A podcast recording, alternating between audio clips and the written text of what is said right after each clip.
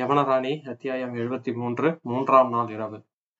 மதகுருவின் வருகையொட்டியும் அதுக்கப்புறம் படைத்தலைவன் வகுத்த துணிகர திட்டத்தினாலும் பீதியின் எல்லையை எட்டிவிட்ட அரபி அழகி அலிமா மறுநாள் முதல் இளஞ்செழியம் மேற்கொண்ட சர்வசாதாரணமான நடைமுறைகளால ஓரளவு வேப்படைஞ்சாலும் அந்த நடைமுறைக்கு பின்னால ஒரு பெரிய அபாயம் அமைஞ்சிருக்குது அப்படின்றத உணர்ந்து கொண்டதுனால அவன் நெஞ்சம் எப்ப எப்பவுமே வெடிச்சு விடுற மாதிரி ஒரு பயத்திலேயே இருந்தது. பல வருஷங்களால பாதிரவனோட பழகி அவனோட இணையற்ற நெஞ்சு துணிவை அறிந்த ஹிப்பாலாசோட கூட அவன் செல்லும் பாதை எப்ப வேணா வழுக்கி விடலாம். அப்படி வழுக்கி விட்டா அவன் வாழ்வு மட்டும் இல்லாம அலிமாவோட வாழ்க்கையும் அடியோட முடிஞ்சு போய்விடும். ரொம்ப கோரமான பாதையில சின்ன பின்னமா ஆக்கப்படும் அப்படின்னு சொல்லி புரிஞ்சுக்கிட்டான். அப்படி ஏதாவது விபரீதம் மட்டும் நடந்துச்சுன்னா மதகுருவியோ அல்லது இலியாசியோ தீர்த்து கட்டிடணும் அப்படின்னு சொல்லி ஒரு முடிவுக்கு வந்துட்டு அதற்கு சன்னான்மாம் என்ன பண்றான்? ஒரு கச்சையில ஒரு சின்ன க வாழை வந்து வச்சுக்கிட்டு சுத்திக்கிட்டு இருக்கான்.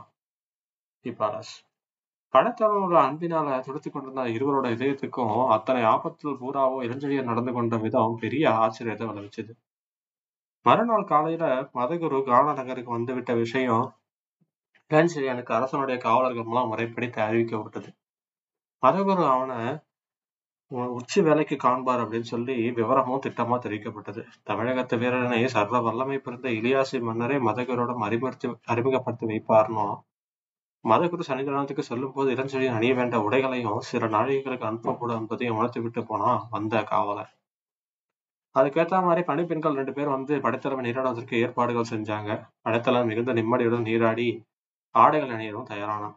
ஏராளமான வாசலைப்படைகளை போட்டு கலக்கி விட்டு அப்படியே குளிப்பாட்டத்துல ஏதோ பட்டாபிஷேகத்துக்கு நீராடுறது போல நல்லா பொறுமையா உட்காந்து நீராடி அப்படி பொறுமையா நின்றுட்டு இருக்கான் இளஞ்செழியா அந்த இடத்துல. இதெல்லாம் பார்த்துட்டு இருந்த ஹிப்பாலாசுக்கு இன்னைக்கே விட்டா மதம் மருடர் போலைய படைத்தவர் அப்படின்னு சொல்லி வெறுப்பா சொல்றான். தண்ணீரை ரெண்டு பெண்கள் தலைக்கு மேல ஊத்த ரொம்ப பொறுமையா நீராடி சுகமா குளிச்சுக்கிட்டு இருக்கிறான். ஆரோக்கியமாவும் குளிக்கிறேன் அப்படின்னு சொல்லிட்டு சொல்றான் படைத்தலைவன். இதுக்கு என்ன சொல்றான்னா படைத்தலைவன் நாம் ஹிப்பாலாஸ் எந்த காரியத்தில் நடந்து கொண்டிருந்தாலும் அலட்சியம் காட்டக்கூடாது. எதையும் தேகத்துக்கு ஆரோக்கியம் உண்டாக்கும் வகையில் திறம்பட நடந்து கொள்ளத்தான் அவசியம். மதம் மாறினால ஒழுங்கா மாறணும் இல்ல மாறாமல் தண்டனையை அடைந்து சீரழுதனாலும் பெரும் தோரணையை காட்டணும். கெடும் சமயத்திலும் நாம் மேன்மக்கள் என்பதை பிறருக்கு உணர்த்த வேண்டும். இதுதான் தமிழகத்தினுடைய பண்பு. இதற்கு மதகுரை சந்திக்கும் போது இலியாசைக்கு அடுத்தபடியாக கானாவை ஆளும் தகுதி எனக்கு இருக்குன்னு சொல்லி அவர் புரிஞ்சுக்கணும்ல? அப்படின்னு கோரி சொல்லிக்கிறான் சிரிக்கிறான் படைத்தலைவன் அவன் சிரிப்பு இவ்வளவு அதுக்கு வேப்பங்காயா இருந்தாலும் இருவரும் தமிழ்ல பேசியதுனால ஒன்னும் புரியாத அந்த அரபிய பெண்கள் ஒரு ஒரு பத்து ஒருவர் சிரிச்சுக்கிறாங்க.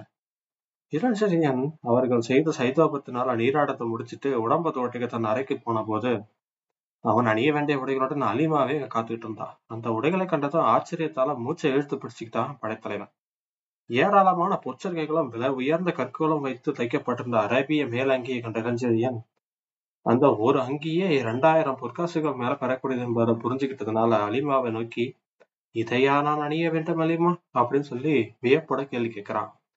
ஆம் அப்படின்னு சொல்லி தலை தாழ்த்தவனே பதில் சொல்றா அலிமா. அவ குரல் வறண்டு போயிருக்கிறது இயற்கையா காணப்படும் குறைவும் அவளோட இன்பமும் அவளோட குரல்ல இல்லை. அவள் உள்ளம் பெரும் துன்பத்தால் பீடிக்கப்பட்டிருக்கின்றதை புரிஞ்சுக்கிட்ட இறஞ்செழிய அலிமா அப்படின்னு சொல்லி மெல்ல அழைக்கிறான். ஏன்? அப்படின்னு சொல்லி துன்ப அலையோட ஒரு கேள்வி வருது. அந்த கதவை சாத்து அப்படின்னு சொல்றான். அவசியம் இல்லை யாராவது வந்தால் பாதகம் இல்லை நீங்கள் சொல்ல வேண்டியதை சொல்லுங்கள். இந்த மாளிகையில் சிலர் நீங்களாக நாம் யாருக்கும் உங்கள் மொழி தெரியாது. தெரிந்தாலும் இன்னும் சிலர் இந்த மாளிகைக்கு வரவும் மாட்டாங்க அப்படின்னு சொல்லி சொல்றான். உறுதியா தைரியம் கொண்ட இளஞ்செழியன் அந்த விலை உயர்ந்த ஆடையை பார்த்ததும் இது விலை உயர்ந்த ஆடை அழிமா அப்படின்னு சொல்லி சொல்றான். ஆம் அரசரின் மாதிரி ஆடையை தான் அணிவார். அத்தகைய ஆடையை மற்றவர் அணியலாமா? அரச கட்டளையில் இருந்தால் காணாவில் எதையும் செய்யலாம். இதை நான் அணிய வேண்டும் என்பது மன்னர் கட்டளையா? ஆம் தனக்கு சமமாக இலியாசி உங்களை நடத்த திட்டம் இருக்கிறான் அந்த ஆடையை நீங்கள் அணிந்து கொண்டால் போதும். அரசருக்கு கிடைக்கும் சகல மரியாதையும் உங்களுக்கு கிடைக்கும். நீங்கள் எங்கு சென்றாலும் முன்னால் ரெண்டு காவலர்களும் பின்னால் ரெண்டு காவலர்களும் வருவார்கள்.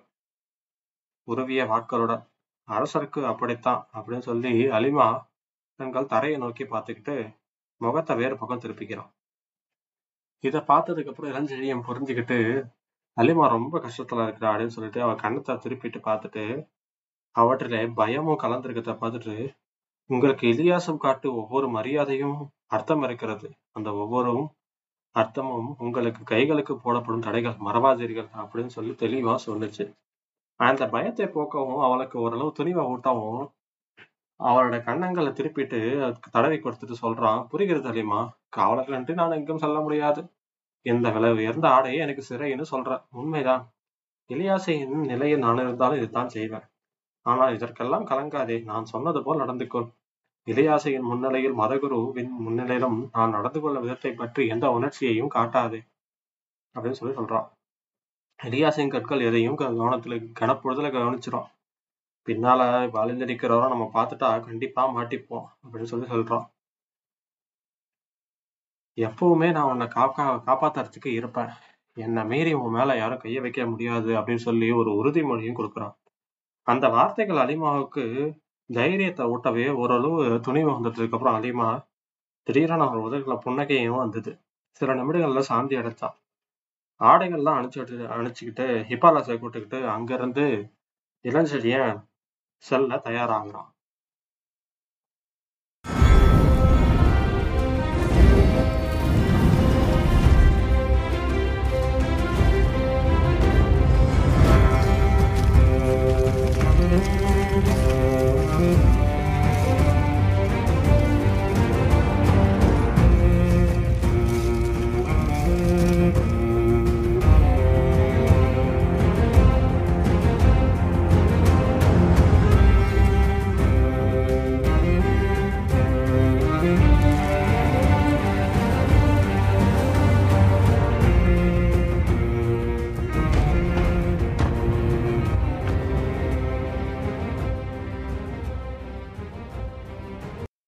காவல் புரியறதுக்கு அவனை கூட்டிட்டு போகிறதுக்கு ஒரு பத்து பதினஞ்சு பேருக்கு இருக்க புறவைகளோட காத்திருந்தாங்க. அலிமாவோட முகத்துல ஈ ஆடல சரி அலிமா சந்தேகத்துக்கு இடம் கொடுக்காதேன்னு சொல்லி கொஞ்சம் பொறுமையா அவன் காதுல சொல்றான் இளஞ்செழியன். அவளும் கஷ்டப்பட்டு கொஞ்சம் புன்முறுவலை காட்டுறான். தனக்காக ஏற்பட்ட ஏ- ஏற்பட்ட புறவியல் மேல ஏறிக்கிட்ட இளஞ்செழியன் காவலர்களுக்கு அலிமாவை காட்டி அவளும் வரட்டும் அப்படின்னு சொல்லி உணர்த்துறான். அவள் செல்வதற்கு எந்த தடையும் சொல்லாத காவலர்கள் அவளை மட்டும் இல்லாம ஹிபாலாசுக்கும் புறவி அலட்சியம் மூவரையும் மதகுரு இடத்துக்கு கூட்டிட்டு போறாங்க. வழி நெடுக்க கானால இருந்த மக்கள் யாரும் மன்னருக்கு என்னென்ன ப- பயபக்தியோட வணக்கம் வைப்பாங்களோ அதே மாதிரி அந்த உடை போட்டிருந்த நம்ம இளஞ்செழியனுக்கும் வணக்கம் வைக்கிறாங்க கை அசைக்கிறாங்க எல்லாம் பண்றாங்க. அந்த உடைக்கே இப்படி ஒரு பவர் இருக்குதுன்னா இலியாசுக்கு எப்படி ஒரு பவர் இருக்குன்னு சொல்லி புரிஞ்சுக்கிறான். மன்னரோட மகத்துவம் எத்தனை இருக்குன்னு சொல்லி தனக்குள்ளேயே எண்ணி பாக்குறான் மன்னரின் குரு எப்படி இருப்பார்? அதை விட இன்னும் மோசமா இருப்பாரோ அப்படின்னு சொல்லி மனசுக்குள்ள நினைச்சுக்கிட்டு ரெண்டு பேர்ல இலியாசி ரொம்ப கொடுமையானவனா இல்லை கு- அவனோட குரு இன்னும் கொடுமையானவனா அறிய முடியாம திணறி போய் நிக்கிறான் படைத்தலைவன் அந்த இடத்துல. இலியாசை மாளிகை பிரதேசத்தை விட பன்மடங்கு அதிக கெடுபிடி குருவோட மாளிகையில இருந்துச்சு. குருவோட மாளிகையில மலைப்பாறை என்று உச்சியில கட்டப்பட்டிருந்தால அந்த வழியே கரை கடற்கரை பக்கம் மட்டுமே இருந்தே யாரும் உள்ள வர முடியும்.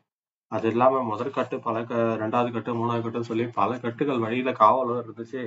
இந்த கட்டுகளுக்கெல்லாம் தாண்டி தான் குருவோட மா அரசவையும் இருந்துச்சு. குருவின் கடை கண்ணோக்கு இல்லாமல் யாரும் அந்த மாளிகை வெளியேவும் போக முடியாது உள்ளே வர முடியாது அப்படின்னு சொல்லி புரிஞ்சுக்கிறான். ஆனா மாளிகை பக்கத்தில் வேறு இந்த விதிகள் இல்லாதனால தன் திட்டம் நிறைவேற இதுதான்.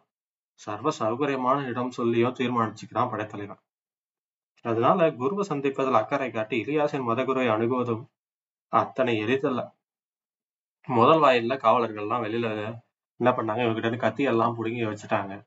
இளஞ்செழியன் கத்தியை பிடுங்கி தனியா வச்சாங்க. அதாவது ராஜாவோட கத்தி கூட அது இலியாசோட கத்தி கூட வச்சாங்க. அதுல எந்த ராஜ மரியாதை தனக்கு கிடைக்குதுன்னு புரிஞ்சுக்கிட்டான். மற்ற என்ன பண்ணாங்க ரெண்டாவது கட்டுக்கு போனதுக்கு அப்புறம் காவலர்கள் வந்துட்டாங்க. இவங்க மூணு பேர் மட்டும் உள்ள போனாங்க. அந்த இடத்துல இலியாசி காத்துக்கிட்டு இருந்தான். இலியாசி என்ன சொன்னா கதவு திறக்கப்பட்டதும் மன்னர் எல்லோரும் சிறிது நேரம் காத்திருந்த பின்னரே என்ன சொல்றான்? தலையை தாழ்த்தி பெரிய உடலை குறிப்பிட்டு வர சொல்றான். அது மட்டும் இல்லாம அவர் கூப்பிடுற வரைக்கும் யாரும் தலையை தூக்க கூடாதுன்னு சொல்லி கண்டிப்பா உத்தரவிடுறான். இப்படி தலையை கவர்ந்தபடி இருபது தூரம் இலியாசி மண்டையிட்டு உட்கார்ந்தான். இளஞ்செழியனும் மற்றவரும் அந்த மாதிரி உட்கார்ற மாதிரி தன் கடுமையான குரல்ல இரண்டு ஒரு வார்த்தைகளை ஒதுக்கவே இலியாசியின் தலை நிமிர்த்தபடி கூறவே என்ன பண்றான் இலியாசி தலையை நிமிர்த்தி பார்த்து தன் கண்ணெதிரே பா இருந்த மு- முகத்தை பார்க்கறான். இலியாசியின் கேளிக்கை மட்டத்துல சிறப்பு வாய்ந்த மண்டபம் இந்த மண்டபம் சொல்லி நம்ம இளஞ்செழியனுக்கு புரியுது. இலியாசி சொன்னபடி ஆஹா இப்படியே அப்படின்னு சொல்லி சுற்றி முற்றி அந்த மண்டபத்தையே பார்க்கறான். ஒரு பெரிய பொன் மாளிகை எல்லா இடத்துலயும் தங்கத்தால. அதாவது அந்த குரு உட்காந்துட்டு இருக்க இடம் தங்கத்தால இழைக்கப்பட்டு வெள் கால் வைக்கிற இடம் கூட தங்கமும் வெள்ளியும் சேர்ந்து கலவையால இழைக்கப்பட்டிருக்குது ரொம்ப பெரிய மண்டபம். அந்த குருவோட கழுத்துல போட்டுட்டு இருக்க ஒரு டாலர் கூட வந்துட்டு மிக விலை உயர்ந்த சங்கிலியும் கற்களும் பொதிக்கப்பட்டிருக்குது எளிமைக்கும் இவருக்கும் ரொம்ப தூரம் சொல்லி புரிஞ்சுக்கிறான் இளஞ்செழியன்.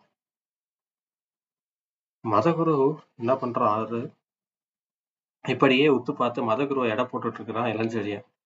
மதகுருவும் சாதாரணமா இல்ல. அஜானுபகமான சரீரம். மிக கூறிய கண்களும் தலையை தூக்கி சூழ்நிலை கவனி கவனித்து கண்களை ஒரு நிமிஷம் அவன் மீது ஓட்டிட்டு இளையாசையோட பன்மடங்கு அறியவன் என்ன பண்றான்? அவரை விட ரொம்ப கொரூரமான சிந்தனை உள்ள மனுஷனா இருப்பாரோ அப்படின்னு சொல்லிட்டு படைத்தலைவன் மனசுக்குள்ள நினைச்சுட்டு இவரையும் நாம சமாளிச்சுதான் ஆகணும். வேற வழி இல்லை அப்படின்னு சொல்லி புரிஞ்சுக்கிறான். தலையில சுத்தமா மழிக்கப்பட்டு அதாவது கொஞ்சம் கூட முடியே இல்லாம ஒரு பெரிய ஆஜானுபகமான உருவம். அவர் கூட நேருக்கு நேர் சண்டையிட்டு ஜெயிக்க கூட முடியாது அப்படின்னு சொல்லி புரிஞ்சுக்கிறான் இளஞ்செழியன். சொல்றாரு இலியாசி பேச அனுமதிச்ச பின்பே பேசுறான். சுருக்கமா சில வார்த்தைகள்ல படைத்தலைவன் கானாவை அடைஞ்ச விஷயத்தை எடுத்து சொல்றான். மதகுரு மருந்துக்கு கூட ஒரு வார்த்தை பதில் சொல்லாம சொல்வதை கேட்டுட்டு இருந்தாரு. அண்ணன் பேசி முடிச்சதுக்கு அப்புறம் இளஞ்செழியன் சிறு கண்களை ஒரு முறை ஆரஞ்சு விட்டு அவனை நோக்கி ஏதோ கேட்டாரு. அவர் கேட்டது என்னன்னு புரியாததுனால இளஞ்செழியன் இளையாசையும் மன்னரையும் ஒரு மாதிரி பார்க்கவே மன்னர் என்ன சொல்றாரு? அலிமாவை சுட்டி காட்டி ஏதோ சொல்ல மதகுரு தலையசிக்கவே அலிமா அவர் சொல்ற தமிழ மொழிபெயர்த்து இளஞ்செழியன் இளஞ்செழியன் சொன்னதை அரபிய மொழியில மொழிபெயர்த்து மதகுருவுக்கும் சொல்றான் மதகுரு எத்தனை புத்தி கூர்மையாலும் பதில் கேள்வியிலே புரிஞ்சுக்கிறான் இளஞ்செழியன். அவனும் தன்னோட உணர்ச்சிகளை அடக்கிக்கிட்டு வெளிக்காட்டிக்காம ரொம்ப மழுமையா வழுக்கி வழுக்கி பதில்களை சொல்றான் வழுக்கை தலைவரை ஒரு முறை ஆட்டி விட்டு முதற்கூர் சொல்றாரு கொள்ளையரிடம் அகப்பட்டு முன் உன் நாட்டில் என்ன அலுவல்? போர் செய்தல். உங்கள் நாட்டில் எப்பொழுதும் போர் நடக்குமா? நடக்காத காலங்களில் என்ன செய்வாய்? வீரர்களுக்கு பயிற்சி அளிப்பேன். மதகுரு மெல்ல சிரிச்சிட்டு நகைத்ததுக்கான காரணத்தை இலியாசிக்கோ இளஞ்செழியனுக்கோ புரியல. அடுத்த வினாடி அவர் சொன்னது வந்து புரிஞ்சுக்கிட்டா இளஞ்செழியன். திணறியும் போறான். நினைத்தேன் உன்னை பார்க்கையில் சாதாரண படைவீரனாக தெரியவில்லை அப்படின்னு சொல்லி படைத்தலைவனுக்கான தோரணை உன்னிடம் இருக்கிறது அப்படின்னு சொல்லி சொல்றாரு.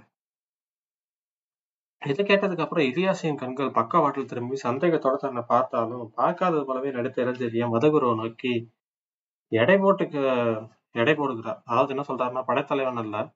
நான் ஒரு சிறு துறையினரோட படைத்தலைவன். அது மட்டும் இல்லாம எனக்கு இருக்கிறது ஒரு இருபது பேர் தான் அப்படின்றதையும் சொல்றான். இல்ல ஹிப்பாலாசம் ஒருவன் சொல்லி ஹிபாலாசை காமிக்கிறான். ஹிப்பாலாசம் அப்படியா நான் தான் அதுல ஒருத்தவன் சொல்லி சொல்ல அவனை கண்டுக்காத ப குரு என்ன பண்றாரு? உங்கள் மதத்துல உன்னை போல அறிவாளி பெரிய பதவிகள் கிடைப்பதில்லை. இங்க பாரு கானால நீ அரச மரியாதை அரச மகள் உறவு உலகத்திலேயே சிறந்த மதத்தோட அன்போட வீச்சு எல்லாம் கிடைக்குது அப்படின்னு சொல்லி கொஞ்சம் வேகமாவே இறஞ்சே சிரிக்கிறாரு. இப்ப நம்மளை கிண்டல் பண்றாரா இல்ல உண்மையாவே புகழ்றாருன்னு புரிஞ்சுக்காம இளஞ்செழியன்? எல்லாம் மன்னர் அடித்தது. நான் மன்னருக்கு ஆயுள் முழுவதும் கடமை செய்ய கடமைப்பட்டிருக்கிறேன் ஊழியம் செய்ய அப்படின்னு சொல்லி சொல்றான். இதனால மன்னரும் மதகுருவும் சற்றே திருப்தி அடையவே அன்றிலிருந்து மூன்றாம் நாள் இரவு இளஞ்செழியனை மதத்துல சேர்த்துக் கொள்வதாக மதகுரு கூறி இளஞ்செழியன் அன்று மாலை வரை அங்கேயே இருக்கும்படி உத்தரவிட்டார் தன்னை சோதிக்கத்தாங்க இருக்க சொல்றாருன்னு சொல்லி தன்னை புரிஞ்சுக்கிட்ட இளஞ்செழியன் அவருக்கு திருப்தி அளிக்கும்படி அன்னைக்கு நடந்துக்கிட்டான். மாலைகளை திரும்பும் போது தனக்கு துணையா நாலு வீரர்கள் அனுப்படியே வேண்டுகிட்டான் படைத்தலைவன் அறிமுகப்படுத்தி விட்டு சென்ற இதியாசி அலிமா வாங்கி விட்டுட்டு போனதுனால மதகரோட பேசுறதுக்கு சுலபமா போச்சு இளஞ்செழியனுக்கு. எத்தனையோ பணிவிடையும் பணிவையும் அன்பையும் காட்டியும் கூட மதகுருக்கு தன் மேல திருப்தி இருந்தாலும் ஒரு சந்தேகம் இருந்துகிட்டே இருக்குதுன்னு சொல்லி முன்பாகவே கணிச்சுட்டான் இளஞ்செழியன். புறப்படும் முன்பாக காவலர்களை அனுப்பும்படி கேட்டுக்கிட்டான். காவலர்கள் இதற்கு வீணாக உனக்கு தனியே போறது பயம்னு கேட்க பயம்லாம் இல்ல. காவலர்கள் கூட வர அனுமதி மட்டும் கேட்கறான். காவலர்களுக்கு ரெண்டாவது முறை கேள்வி கேட்க நான் வெளிப்படையாவே சொல்லிடுறேன். உங்களை மன்னரின் திருப்தி செய்ய இஷ்டப்பட்டு தான் கேட்கிறேன். எங்களை திருப்தி செய்யவா? ஆம். என்னில் உங்களுக்கு இன்னும் பூர்ண நம்பிக்கை பிறக்கவில்லை. ஆகவே இன்னும் மூன்று நாட்கள் அதாவது குருநாதர் அருள் கூர்ந்து இந்த மதத்தில் என்னை சேர்த்துக் கொள்ளும் வரை காவலிலேயே உலாவர நான் திட்டமிட்டிருக்கிறேன். விரும்பவும் செய்யறேன் இப்படி பட்டவத்தனமா இளைஞர்கள் உரைச்சதுனால எதுவுமே முகத்துல காட்டாத குரு என்ன சொல்றாரு? சந்தேகமே அவரோட வ- உள்ளத்துல வந்துச்சு அப்படியானால் காவலர்களை அழைச்சிட்டு போ அப்படின்னு சொல்லி மதகுரு சொல்லிட்டு காவலர்கள் வாயில தாண்டதும் தன்னோட அந்தரங்க காவலனை நினைச்சு ஈவா ஒண்ணு நல்லா இருக்கணும். அப்படி இல்லாட்டி ரொம்ப அயோக்கியனா இருக்கணும். எதுக்கும் அவன் மேல ஒரு கண்ணை வை அப்படின்னு சொல்லிட்டு போறாரு. ஆயுதம் தாங்கி காவலர்கள் முன்னும் பின்னும் வளர தொடர ஹலிமாவை மீண்டும் இளஞ்ச இளையசிய மாளிகைக்கு திரும்ப கூட்டிட்டு போறான். அங்க போயிட்டு அன்னைய இரவு அங்கேயே கழிக்கிறான். அதாவது ரெண்டாவது ஜாம் அடைஞ்சதுக்கு அப்புறம் இரவு மறுபடியும் கிளம்பி தனது புது உடைகளை அணிஞ்சுக்கிட்டு அலிமாவும் நான்கு காவலர்கள் அழைச்சிக்கிட்டு மதகுருவோட மாளிகைக்கு போறான் இளஞ்செழியன். முதல் வாயிலே காவலர் நிறுத்திட்டு அலிமாவோட மறுபடியும் உள்ள போயிட்டு திரும்ப வரான். தொடர்ந்து அடுத்த நாளும் காரியங்கள் நடந்தன. ரெண்டாம் நாளும் அதே மாதிரி பண்றான். மதகுருவை ராத்திரியில போய் பாக்குறான் அப்படின்னு சொல்லிட்டு அந்த விஷயம் இலியாசியை போய் அடையுது. ஆனா இலியாசி அதை பட்டு அதை பத்தி கொஞ்சம் கூட கவலையே படல. மூன்றாம் நாள் இரவு அதே போல மதகுரோட மாளிகைக்கு போன இளஞ்செழிய என்ன பண்றான்? போய் சில நிகழ்ச்சி நேரத்துக்கெல்லாம் பலன் வந்து வித்தியாசமா இருந்து அதாவது என்ன பண்றான்? மதகுருக்கு மலைக்கு உள்ளே போனதுக்கு அப்புறம் அலிமாவை மட்டும் உள்ள கூட்டு போயிட்டு வெளியில வந்து என்ன சொல்றா? அலிமா மட்டும் மிகவும் முக்கியமான விஷயம் மன்னர்கிட்ட போயிட்டு வர இந்த இடத்த விட்டு நகராதீர்கள் அப்படின்னு எச்சரிச்சுட்டு காவலர்கள்ட்ட புறவையை எடுத்துட்டு வேகமா இலியாசி மன்னவர் மாளிகையை நோக்கி போறான். அடுத்த அரை ஜாமத்துக்கெல்லாம் இளஞ்செழியம் பின்னோக்கி தொடர மதுகுரு வெளியே வந்து கடற்கரையை நோக்கி நடந்தார். அவர் புறப்பட்டதும் வீரர்கள் வாழ உருவிக்கிட்டு அவர் கூடவே துணையா வர மதகுரு எல்லாரும் கையமைச்சு அதாவது நான் தனியா போறேன் அப்படின்னு சொல்லிட்டு போறாரு அவனை கூட்டிக்கிட்டு. ரொம்ப தூரம் போனதுக்கு அப்புறம் கானா சரித்திரத்திலேயே அதுதான் மதகுரு எதுவுமே இல்லாத ஒரு பேரிகையோ இல்லாம இந்த காவலர்கள் இல்லாம தனியா ஒருத்தனை நம்பி கூட போறது. அவர்கள் போனதுக்கு அப்புறம் அதாவது மதகுருவோட தலை மறைஞ்சதுக்கு அப்புறம் ஒரு இளையாசையோட வீரம் வந்துட்டு இதெல்லாம் பார்த்துட்டு வேகமா தெரிச்சு தன் எதிர்படுத்த அதாவது இலியாசு கிட்ட மன்னர்கிட்ட இப்படி ஒரு விஷயம் நடக்குது அப்படின்றத சொல்றதுக்காக ஓடுறான் அங்க இருந்து மீறி என்ன நடந்ததுன்றத அடுத்த பாகத்துல பார்க்கலாம். நன்றி வணக்கம் நண்பர்களே.